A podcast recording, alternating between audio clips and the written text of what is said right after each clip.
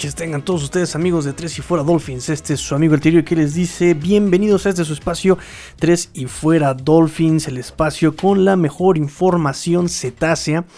Vamos a arrancar rápidamente este programa porque hoy hubo, una hoy hubo información muy importante. Así que vamos a arrancar con las noticias. Tua, por favor. What is it? Drivers, start your engines.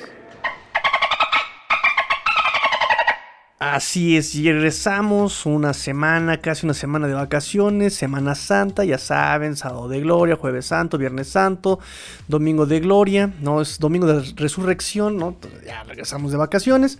Eh, por ahí le agradezco a la gente que estuvo pidiendo tres y fuera Dolphins, ¿no? Le agradezco yo a Juan Pablo Livi y le agradezco a Marqués de Bengoa que ahí me estuvieron pidiendo que regresáramos con información ZC. Pues vamos a empezar rápidamente con que pues mi pollo, mi pollito Brandon Jones, pues ya, eh, justamente en Domingo de Resurrección, eh, le pidió matrimonio a su chica y la chica le dijo que yes, le dijo que sí, que como no, si ya eres jugador profesional, si ya estás jugando en Miami, pues cómo te voy a decir que no, ah no, perdón, y claro que lo ama demasiado a Brandon Jones, por supuesto que se aman, se quieren y Brandon y su novia se fueron a pasear, no, ya, ya, ya, le dijeron que sí, Sabíamos que lo de Brandon Jones y yo no iba a durar mucho, ¿verdad? Sabíamos que no iba a durar, lo sabíamos. Este, todo por celoso. todo por celoso. No, nada de celoso. Este, sabíamos que no iba a durar. Sabíamos que lo nuestro era pasajero, era solamente amor de verano, mi primer amor. Así que bueno, le deseamos lo mejor a Brandon Jones en su nueva relación. Otra de las noticias que tenemos para este fin de semana y de este fin de semana es que se hizo oficial, se hizo oficial el juego número 17, juego número 17 en la temporada regular. ¿Qué hubo de precio? ¿Qué hubo de costo? Pues simplemente nos reducen la pretemporada de 4 a 3 juegos. Y bueno, pues eh, la regla, la regla de la del nuevo juego es que se va a jugar contra un equipo de la eh, conferencia contraria que haya quedado en la misma posición que el, que el equipo uh, visita local. En, este, en esta semana 17 de 2021 a los Dolphins le va a tocar jugar como local, como local en contra de los eh, gigantes de Nueva York. Los, los, los, Dolphins se van a enfrentar a Daniel Jones en su tercer año. Ya también casi penúltima oportunidad de Daniel Jones para demostrar que puede ser el coreback titular de los gigantes de Nueva York. Que yo en, primer lugar no sé por qué lo draftearon. Yo creo que nadie sabe por qué draftearon a, Daniel Jones. Yo creo que fue maravilloso ver en el 2018, si no mal recuerdo, cuando lo draftearon. Que estaba en MetLife Stadium, toda la afición ahí en el MetLife Stadium. Y ya saben, Roger Goodell diciendo: Con el pick número 6, en el draft 2018, los Gigantes de Nueva York seleccionan a, y toda la expectativa, Daniel Jones, quarterback, y la gente fue genial como todo el mundo, oh, pero así oh. Que, los gigantes tenían la opción de escoger a un quarterback mucho mejor. Ah, escogen a Daniel Jones. ¿Por qué? Porque el muchachito se la pasaba en los campamentos de, los, de, la familia Manning, ¿no? Entonces, como era cercano a la familia Manning y como es un clon, un tremendo y terrible clon de este Elisha Manning, pues bueno, dijeron, pues ¿por qué cambiar, no? Si, si tenemos un coreback mediocre y podemos seleccionar un coreback mediocre, pues ¿por qué no, verdad? Si juega idéntico, se ve idéntico, come idéntico, respira idéntico y, se mueve idéntico, pues ¿por qué no, verdad? Y se draftearon a Daniel Jones, que es el mini Elisha Manning. Ni siquiera se draftearon a alguien como Peyton, ¿no? Se, se draftearon a alguien como Elisha Manning. Pobres de los Giants. En fin, nos toca enfrentarnos a Daniel Jones, a Saquon Barkley. Ojo, porque también llegó Kenny Golladay a los Giants. También se encuentra Sterling Shepard, Darius Slayton Ivan Ingram, ¿no? También está ahí. Este, en la defensiva, eh, pues me suena, por ejemplo, el nombre de James Bradbury, cornerback, y también este Adory Jackson. Entonces, eh, nos enfrentamos 2000, 2000, eh, en la semana 17 a los gigantes de Nueva York. Adiós a las marcas de punto .500, porque antes quedabas 8 ganados, 8 perdidos. Ahora no, ahora tienes que quedar por un número impar. Y entonces, o tienes marca ganadora o tienes marca perdedora. Entonces, ahí tenemos el partido de la semana 17 contra los Gigantes de Nueva York, Miami como local, en el Hard Rock Stadium. rápidamente quiero también hacer notar que todavía hay muchas noticias, muchos eh, artículos que hablan sobre Deshaun Watson y sobre la posibilidad de que llegue a Miami. Dice, por ejemplo, este eh, Duff Cleman. Eh, que las Águilas de Filadelfia y los Miami Dolphins están entre los equipos NFL que siguen monitoreando la situación legal de Deshaun Watson, que son los que más tienen que estar como atendiendo todos estos. Eh, que están como en este listening mode, están escuchando todo lo que está pasando con los Tejanos, está pasando todo lo que pasa con Deshaun Watson para ver si pueden cambiarlo y sobre todo ahora que las Panteras ya cambiaron a este... Eh, se trajeron a este Sam Darnold de los Jets, ¿no? Entonces ya se baja alguien más que estaba súper metido en el tren de Sean Watson, que eran las Panteras de Carolina, teóricamente, ¿verdad? Yo también no lo creo, pero teóricamente estaban súper trepados al tren de Deshaun Watson. Ya llegó Sam Darnold. Entonces, que los que quedan más interesados en el tren de Sean Watson, según este eh, Dove son las Águilas de Filadelfia y los Miami Dolphins. A muchachos, no se dejen llevar por estos clipbaits, no se dejen llevar por estas.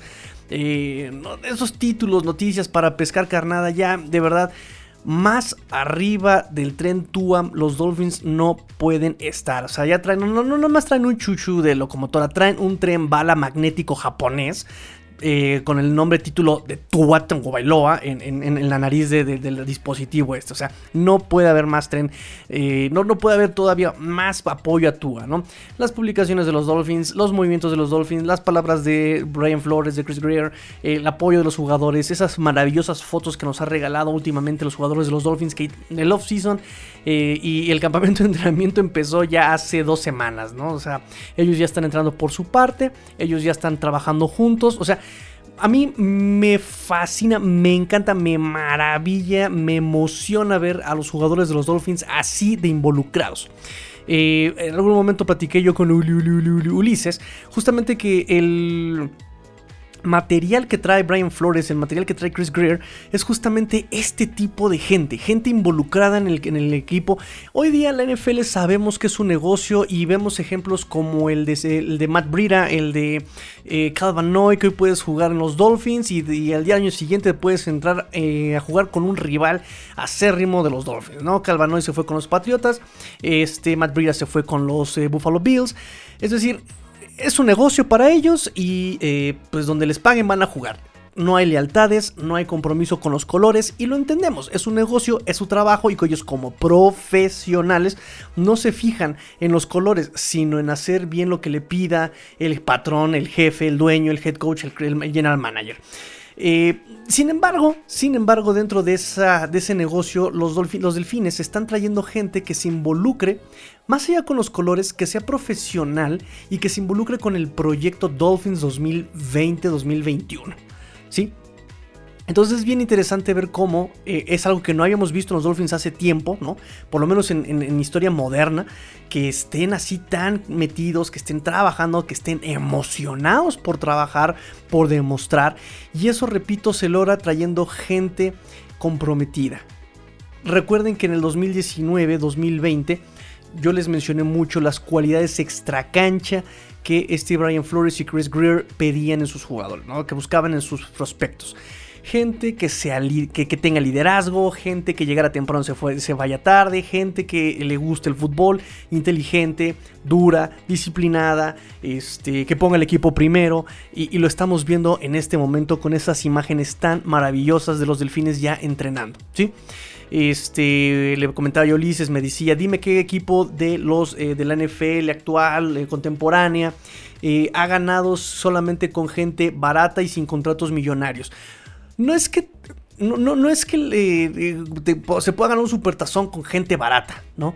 Pero no es lo mismo, no es lo mismo pagarle la millonada a una gente libre a pagarle la millonada a alguien que ya ha crecido contigo y que ya se merece ese contrato por lo mismo que ha demostrado en tu propio proyecto. Ahí está el ejemplo y se lo puse de Xavier Howard. Xavier Howard ha estado por Miami, lleva cuántos años en la franquicia, ha producido cuánto en la franquicia y ahora pues se ganó su contrato este millonario, ¿sí?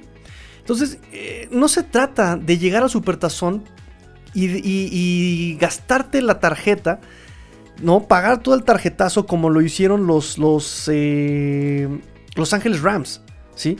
Que no les sirvió absolutamente de nada, ¿no? Llegaron al Supertazón, eh, no lo pudieron ni siquiera ganar y, eh, oh sorpresa, ¿cuántos años van después todavía de que llegaron al Supertazón con Brian Flores? ¿Cuatro años? Y siguen pagando esa temporada, ¿no?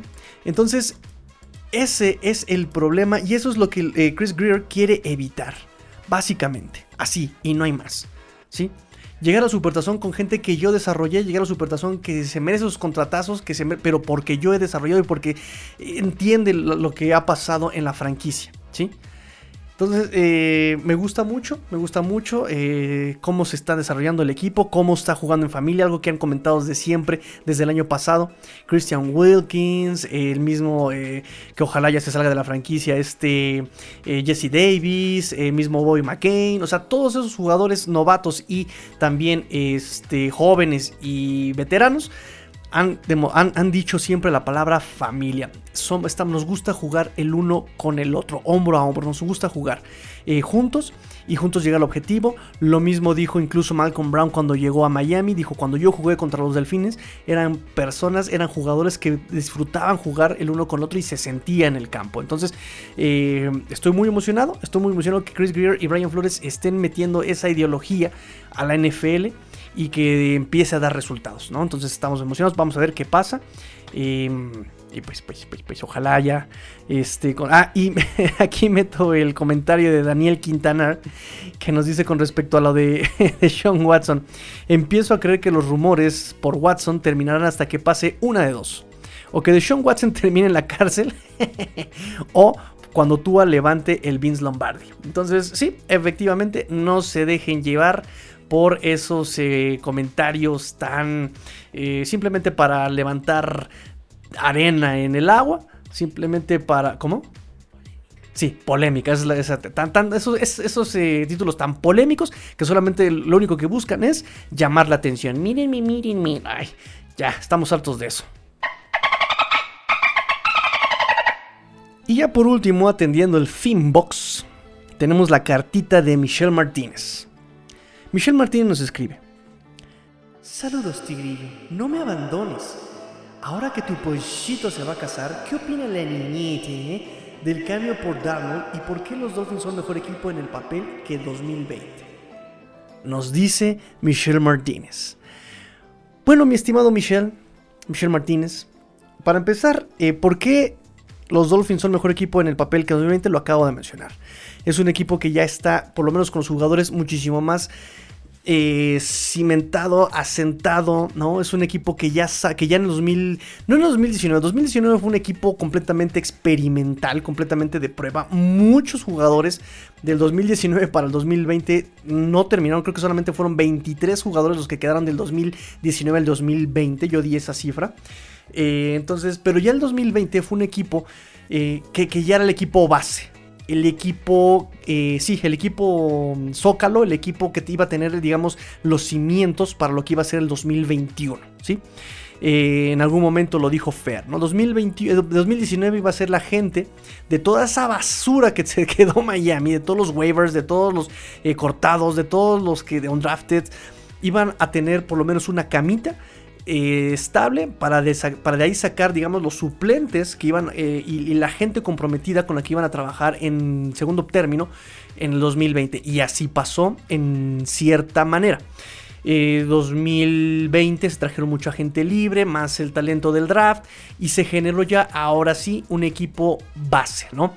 Ya sabemos quién es la línea, ya sabemos quiénes son eh, por lo menos eh, los corredores, me refiero a Miles Gaskin, a Sovon tal vez Patrick Laird en el aspecto de mm, protección de pase, ¿no? Este, para dar simplemente refresco para equipos especiales, este, sabemos quiénes van a ser los equipos especiales, sabemos quiénes son este, la defensiva, ¿no? Sabemos que evidentemente va a estar este Baker sí o sí, Andrew Van Ginkle sí o sí, Vince Beagle sí o sí, este, Christian Wilkins, Zach que lleva también jugando desde 2019 con los Dolphins, eh, Davis, o sea, ya tenemos el, equipo, digamos, base. ¿Sí? 2021 se trajeron ya eh, agentes libres para tapar ciertos huecos como Will Fuller, como este... Eh, eh, B, eh, McBee, Big Mac, ¿cómo se llama? B Mac, B Mac, este B Mac, este y agentes libres. Entonces, ¿por qué es un equipo mejor que en 2020 en el papel? Por eso, porque ya es un equipo que está más consolidado, ¿sí? Ya tiene un ritmo, ya tiene incluso un rumbo, ¿sí? Eh, justamente por eso fue lo que Brian Flores nos dijo, por el cual se había decidido, esa es la razón por la cual se había decidido a seguir con este eh, Eric Stottsville y este George Hotzi en la posición de coordinadores ofensivos, co-coordinadores ofensivos, para tener constancia de lo que se había hecho en el 2020. Entonces, también eso en el 2020, esa constancia es algo indispensable en la NFL. Lo hemos dicho, algo que es indispensable en la NFL es la palabra constancia. Que es lo que se pretende ya, que es algo que ya ha cambiado, por ejemplo, del 2019 al 2020, ahora al 2020-2021. Constancia, ¿sí? Entonces, por eso. En cuanto a em, qué opina niñita, pues preguntémosle a niñita, ¿qué opinas de que, qué opinas de que llega Sam Darnold al equipo de las Panteras de Carolina? Bueno, vamos a esperar que se le pase el show. Creo que no se había enterado. Ya, niñita, aquí están las sales. Ah. ya, despierta. ¿No, no, suficiente? ¿Otra dosis? Un bolillito para el susto. A ver, niñita, ¿qué opinas de que, de que Sam Darnold llegue a las panteras de Carolina? Tienes 30 segundos. Ah. a ver, niñita, cuéntame. Ay, tigrillo, pues efectivamente, mientras me como el bolillito para el susto, te puedo comentar que estoy en shock. Apenas estábamos asimilando Bridgewater, pero no, la verdad es que no, no sé qué decir al respecto. No me lo esperaba. No sé si en general los fans lo esperaban. Y pues creo que estamos un poco atrapados en el 2015 después de ese Super Bowl fallido. Entonces lo único que queremos es que alguien llegue a levantarnos, a devolvernos esa energía y por lo menos llegar a playoffs. Por lo menos. Así que pues, bienvenido Sam Darlon. ¡Ay! ¡Ay! ¡Ay! Y pues qué mal por Bridgewater, porque yo esperaba más de él. Creí que se iba a rifar y que iba a llegar a decir, hola, soy su nuevo titular, pero no. Creo que la sombra de Cam sigue ahí. Y pues tiene mucha chamba ese buen Sam. ¡Hey, Darnold! Hay mucho, mucho equipo. Y pues confiamos en Matt Rule. Pues ahí lo tienen amigos, la sombra de Cam Newton sigue pegando, pero pues las Panteras, igual que los Delfines, confían todavía en Matt Rule, su segundo año de eh, reconstrucción de, la franquicia de las Carolina Panthers. Em, y bueno, eso nos da pie a comentar el siguiente punto que estuvieron pidiendo todos los eh, Tres y fuera Dolphins escuchas. es una palabra muy larga. Los tres y fuera Dolphins escuchas. bueno. Este. Exactamente. Sam Darnold, alias el punching bag de los Dolphins, se va al Rookie Crumble. Exactamente, el punching bag de los Dolphins se va a las Panteras de Carolina. Los, las, las, Carolina Panthers entregan tres picks en drafts eh, por Sam Darnold, ex quarterback de los Jets. Eso disipa muchas dudas en cuanto al draft de los Jets. Y pues eso despeja también muchas dudas en cuanto al draft de los Dolphins. En ese aspecto sí tiene mucho que ver la decisión de las Panteras y de los Jets en cuanto a Miami Dolphins se refiere. Eh, Sam Darnold, ex primera ronda, pick 6 del 2000. Eh, ay, se me olvidó el año 2018, si no mal recuerdo. No, 2017. Sí, porque ya llevaba 4 años. Este sería su quinto año, entonces sí sería 2017, ¿no? O 2016, 2017, 2018, 8, 9, 20, 21. No, 2017, ¿no? Como sea, ex este, primera ronda, pick 6, este, pick 6 de los, este, de, los corebacks, de, perdón, global, pick 6. Eh, Carolina seguramente, seguramente se dio por vencido. No supo, no sé si no supo, no quiso moverse en cuanto al draft como los eh, San Francisco 49ers que subieron hasta el pick 3. Eh, no sé si no supieron negociar con Miami porque también se decía que las Panteras iban a negociar con Miami ese pick 3 eh, o incluso ese pick 6 todavía les podría servir. Yo no sé si ya no les alcanzó, no sé si ya no quieren, no sé si no le llegaron al precio a los Delfines. No sé, el caso es que se van a quedar con su pick 8. Y pues se van a quedar un año con Teddy Bridgewater. Seguramente le queda un año a Teddy Bridgewater en el contrato con las Panteras de Carolina. Y con Sam Darnold van a ejercer su quinto año, eh, su opción de quinto año. Recuerden que por ser primera ronda, esos jugadores drafteados tienen opción a cinco años. Entonces van a ejercer el quinto año de Sam Darnold para que sea su coreback. Eh, muchos ya están dando por hecho que Sam Darnold va a ser el coreback titular en Carolina. Yo no estoy tan seguro. De hecho, yo no sé si sea mejor Sam Darnold que Teddy Bridgewater. Pero bueno, esos son temas de NFL en general. No nos compete mucho a los Dolphins. Lo que nos compete a los Dolphins es que ya los Dolphins no se van a enfrentar a Sam Darnold dos veces al año. Tenemos un partido contra las Panteras de Carolina este 2021. O sea, gracias por el punching back nuevamente en 2021, ¿verdad? ¿Por qué le digo punching back? Bueno, porque eh, contra Sam Darnold los Dolphins llegaron a la marca de 4 ganados, 1 perdido contra Sam Darnold. 14, eh, perdón, 12 puntos por juego permitían los Dolphins. 10 intercepciones, 10 intercepciones y 4 anotaciones por pase de Sam Darnold. Recordemos que cuando le dio mononucleosis, eh, Sam Darnold dijo que veía fantasmas eh, y en el estadio de en el Hard Rock Stadium de los Dolphins le pusieron Ghostbusters cuando fue este Sam Darnold a visitar a los delfines, le pusieron la de Ghostbusters.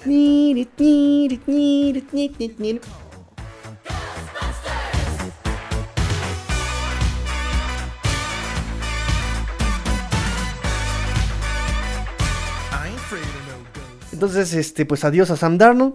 Eh, Miami tiene el pick 6. Perfecto. ¿Quiénes siguen buscando coreback que podrían tomar el pick 6 de los Dolphins? Chicago, Nueva Inglaterra, Washington y Denver. Porque ese Drew Lock nomás sirve para bailar el paso del gigante, no sirve para otra cosa. Em, obviamente, a Nueva Inglaterra los delfines no le van a cambiar, pero nada ni por los mil picks de draft. Aunque no sé, ese Chris Greer es bien. es bien. Es bien aborazado, ¿eh? Este. No, no creo. Entonces. Chicago, Washington y Denver podrían. Podrían. Podrían ahí este, meter presión. ¿Qué coreback se quedó Chicago, por cierto? Ya, ya no me. Trubisky ahorita está este, como suplente de Buffalo, si no me recuerdo, o de alguien más. Este. Y. Washington tiene a Ryan Fitzpatrick. Fitzy. Y pues por eso Denver yo creo que es el que ahorita le urge más quarterback. Ah, sí, Chicago ahorita tiene a Andy Dalton y a Nick Foles. Entonces, este, quienes tienen más estabilidad de quarterback justamente son pues Chicago, Washington, Nueva Inglaterra no va a haber pick ahí, no va a haber cambio ahí. Entonces Denver es el que podría ahí hacer un cambio con los Miami Dolphins. Entonces, eh, realmente no le afecta nada la salida de... Eh, de Sam Darnold a Miami de la conferencia este de la americana. Más que eso, se nos va un coreback muy sencillito de capturar. Por línea ofensiva y porque Sam no se movía, se nos va el punching back. Eh, lo bueno es que los Jets el año que entra van a jugar con un coreback novato. Padrísimo por ahí, todo chulo. Lo malo es que van a jugar con seguramente con Zach Wilson y pues recuerden que Zach Wilson dio unos chispazos maravillosos en su proceso para selección en este draft, en su Pro Day. Este, los eh, Scouters están súper fascinados con Zach Wilson. Y entonces, eh, ahorita lo que están diciendo todos los analistas es que ya los primeros cuatro picks es casi seguro que sean de coreback. En pick 1, Trevor Lawrence con eh, los Jacksonville Jaguars. En pick número 2, obviamente con este cambio, los Jets escogerían a Zach Wilson. Y en el pick 3, que antes era de Miami y ahora es de San Francisco, pobre Garapolo. Eh, seguramente van por Justin Fields, los San Francisco 49ers. Y en el pick 4, Atlanta. Atlanta, ya lo mencionamos en el programa pasado. Puedes coger coreback para el reemplazo de este Matt Ryan. Este, aunque por cuestiones de em, cap space podrían, podrían extender el contrato a Matt Ryan un año para el 2022 para pagarle lo que le deben hasta el 2022. Obviamente se amarran a, este Matt Ryan un año más, eh, pero eso no, significa que no escogen coreback. Pueden escoger a coreback a este Justin Fields y, o perdón, a, a Trey Lance, por ejemplo, pueden escoger a Trey Lance y aguantarlo un año en la banca, ¿no? Eh, que aprenda en la banquita, que aprenda de Matt Ryan. Y ya en 2022 eh, pagarle a este Matt Ryan lo que le deben y empezar a jugar ya con este Trey Lance o meterlo a mitad de temporada Trey Lance. Eh, no sé, o está la otra parte que pueden aguantarse sin coreback. Eh, aguantar, obviamente, si ya de todas maneras tienes que aguantarte con Matt Ryan un año más, pues te aguantas el coreback y mejor escoges a el mejor talento disponible. Vieja regla, vieja norma del draft. Escoge no la necesidad del equipo, sino el mejor talento disponible, que puede ser este eh, Pitts puede ser este, eh, el de Oregon, ¿cómo se llama? Este, ay, Penny Sewell, no le urge línea de ofensiva a, este, a, Atlanta, entonces podría ser Jamar Chase también. Eh, eh, están esos dos picks. En el lugar número 5, dependiendo de lo que deje Atlanta, que muy seguramente irá por Cal Pitts o por coreback, eh, los Cincinnati Bengals pueden escoger a este Sewell para proteger a este Joe Burrow. Había rumores de que los Bengals querían eh, reunir a Burrow con este Jamar Chase. Recuerden que este Burrow estuvo jugando con en, eh, Chase con, LSU. Entonces podrían escoger a Jamar Chase. Eh, dudo, yo creo que se van a llevar a Penny Sewell. Y bueno, ya los Dolphins podrían escoger entre los jugadores que queden que aún así el que quede será muy bueno para los Dolphins. Puede ser Cal Pitts, puede ser este Pensivo, puede ser Jamar Chase. Em, en cuanto a Miami, hay dos posibilidades. Número uno, la que nos tienen acostumbrados. La costumbre hasta ahora nos dice que Miami nunca se va por el mejor prospectado. 2019 no se fueron por el mejor prospectado. 2020 solamente en la posición de coreback se fueron con el mejor prospectado, que fue Tua. En el 2021 nada nos este, asegura que lo vayan eh, a, cambiar, ¿no? Que vayan a cambiar esa, dinámica en el draft. Y bueno, eh, es como hacer un trade down, ¿no? Otro trade down en el pick 6 por, con Denver, por ejemplo, que le urge coreback que podría en el pick 6 tomar a Mac Jones, tal vez.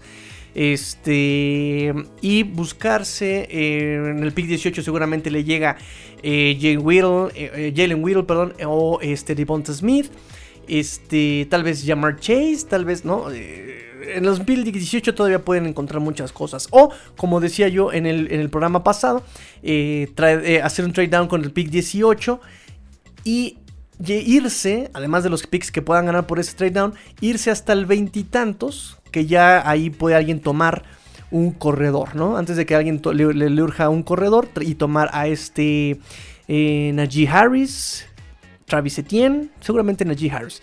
Este, estas son las posibilidades de los Dolphins. O la segunda posibilidad es que cambien la estrategia justamente por la prisa que ya tiene Miami por concretar este proyecto, tal vez la presión de los fanáticos, tal vez, o la misma necesidad de tener, eh, de, rodear a Tua con talento y tomar ese pick 6 y tomar a Cal Pitts o tomar a Jamar Chase, alguien que les dé eh, talento redituable en la inmediatez, ¿sí? Eh, Jammer Chase sería extraño también. O sea, es, lógico que tomen a Jammer Chase, pero hasta ahorita los Dolphins tomaron a Will Fuller por un año eh, y tienen a 12 receptores bajo contrato. Eh, repito, Will Fuller por un año. Es alguien nada más para tapar el hoyo en este momento. Tienen a dos receptores bajo contrato. Eh, por eso tal vez escojan a Cal Pitts si es que queda libre. Tal vez escojan a Penny Sewell si es que queda libre. Eh, está entre esas dos posibilidades. Pero por otro lado también necesitan a alguien como Jamar Chase que genera separación, que es muy rápido, que tiene el cuerpo anatómicamente perfecto para ser wide receiver. Entonces eh, esos tres picks pueden caerle a Miami. Cualquiera que tome es muy valioso. Eh, y, por la inmediatez, del, eh, repito, del proyecto que ya necesitan rodear de talento a Tua para convencer con Tua, pues no, tampoco que no les extrañe que tomen el pick 6. Ahora, también estaba yo pensando, en el pick 6, Miami puede tomar estos jugadores. Ok, eh, recuerden, como bien nos recordaba Hugo Manero, en el año pasado, el trato que ha tenido los Dolphins con su primer pick. ¿Qué pasó con este Christian Wilkins? No hubo tanto acercamiento con Christian Wilkins. ¿Qué pasó con Tua? Recuerden que Tua en una entrevista habló sobre el acercamiento que tuvo Miami con, con Tua y, que Tua estaba sorprendido. Dijo, oigan, este es el equipo que realmente me quiere que me necesite, que habla de mí, que no sé qué. Como que no me trataron como que realmente me quisieran. ¿Se acuerdan de esa entrevista? Que él así como que, pues es que me trataron muy indiferente los Dolphins, ¿se acuerdan? ¿Qué pasó con Minka Fitzpatrick? Ah, sí, ¿qué onda? ¿Cómo estás? Y listo. ¿Sí? Ahora, ¿cómo están tratando a estos jugadores? Kyle Pitts, no hombre, les llamaron y que Brian Flores me va a volver a llamar, que una cuando unas chelas, que cuando vamos a un table y que no sé qué. ¿No se fue también Chris Greer a ver a Devonta Smith y a este eh, Najee Harris? ¿No se fue incluso este Brian Flores a ver a, este Jamar, perdón, a este Pin a Oregon? ¿No se fue también Chris Greer y este George Stottsville a ver a, a Jamar Chase a LSU? es mucho acercamiento que no tuvieron. O sea, cuando los Miami Dolphins se acercan muy poco a un jugador, es porque lo pueden tomar. Y cuando se acercan demasiado a uno, es que ni lo van a pelar en el draft. Yo ahí se las dejo, esas dinámicas de los Dolphins, eh, sus, sus eh, smoke screen, sus pantallas de humo, ¿no? Porque también recuerden que el draft es como el póker. Hay que blofear para que no te ganen la opción que tú quieres. Porque si tú demuestras interés por un jugador, estás revelando también tu estrategia y ojo, te lo pueden ganar y te lo pueden vender caro. Entonces también los Dolphins le juegan mucho al vivo en ese aspecto. Recuerden, Minka Fitzpatrick, primer pick, primera ronda, no lo pelaron. Christian Wilkins, primer pick, primera ronda, no lo pelaron. Tua Togo Bailoa, primer pick, primera ronda, no lo pelaron. Y fueron los jugadores que seleccionaron. Ojo con eso. ¿Coincidencia? ¡No lo creo! Entonces, bueno, pues fue todo el programa del día de hoy, amigos, amigas. Atlanta Pick 4, Cincinnati Pick 5. listo. Este, le mando yo saludos a todos. Ya mencionamos este, el, el, el, Finbox. Le mando saludos a Julio Ortega, a Uli, Ulises, a Juan Pablo Livi, que allá en YouTube nos estuvo comentando el canal de Tres y Fuera. Perfecto, muchas gracias. A Marqués de Bengoa. Mandamos saludos a David Quintanar, René Trejo Rosiles, Michelle Martínez. Michelle Martínez, como si viviéramos en LA, en Michelle Martínez. Y pues nada, vamos a despedirnos, vamos a recuperar ese, esa antigua tradición de Tres y Fuera Dolphins que nos despida Cristina Saralegui. Y a ustedes en sus casas, buenas tardes y buena suerte. Bye bye. Bye bye, bye bye, pórtense mal, cuídense bien, sean el, cambio que quieren ver en el mundo. Esto fue Tres y Fuera Dolphins, porque la NFL termina y los Dolphins tampoco. Fins up. Tigrillo fuera.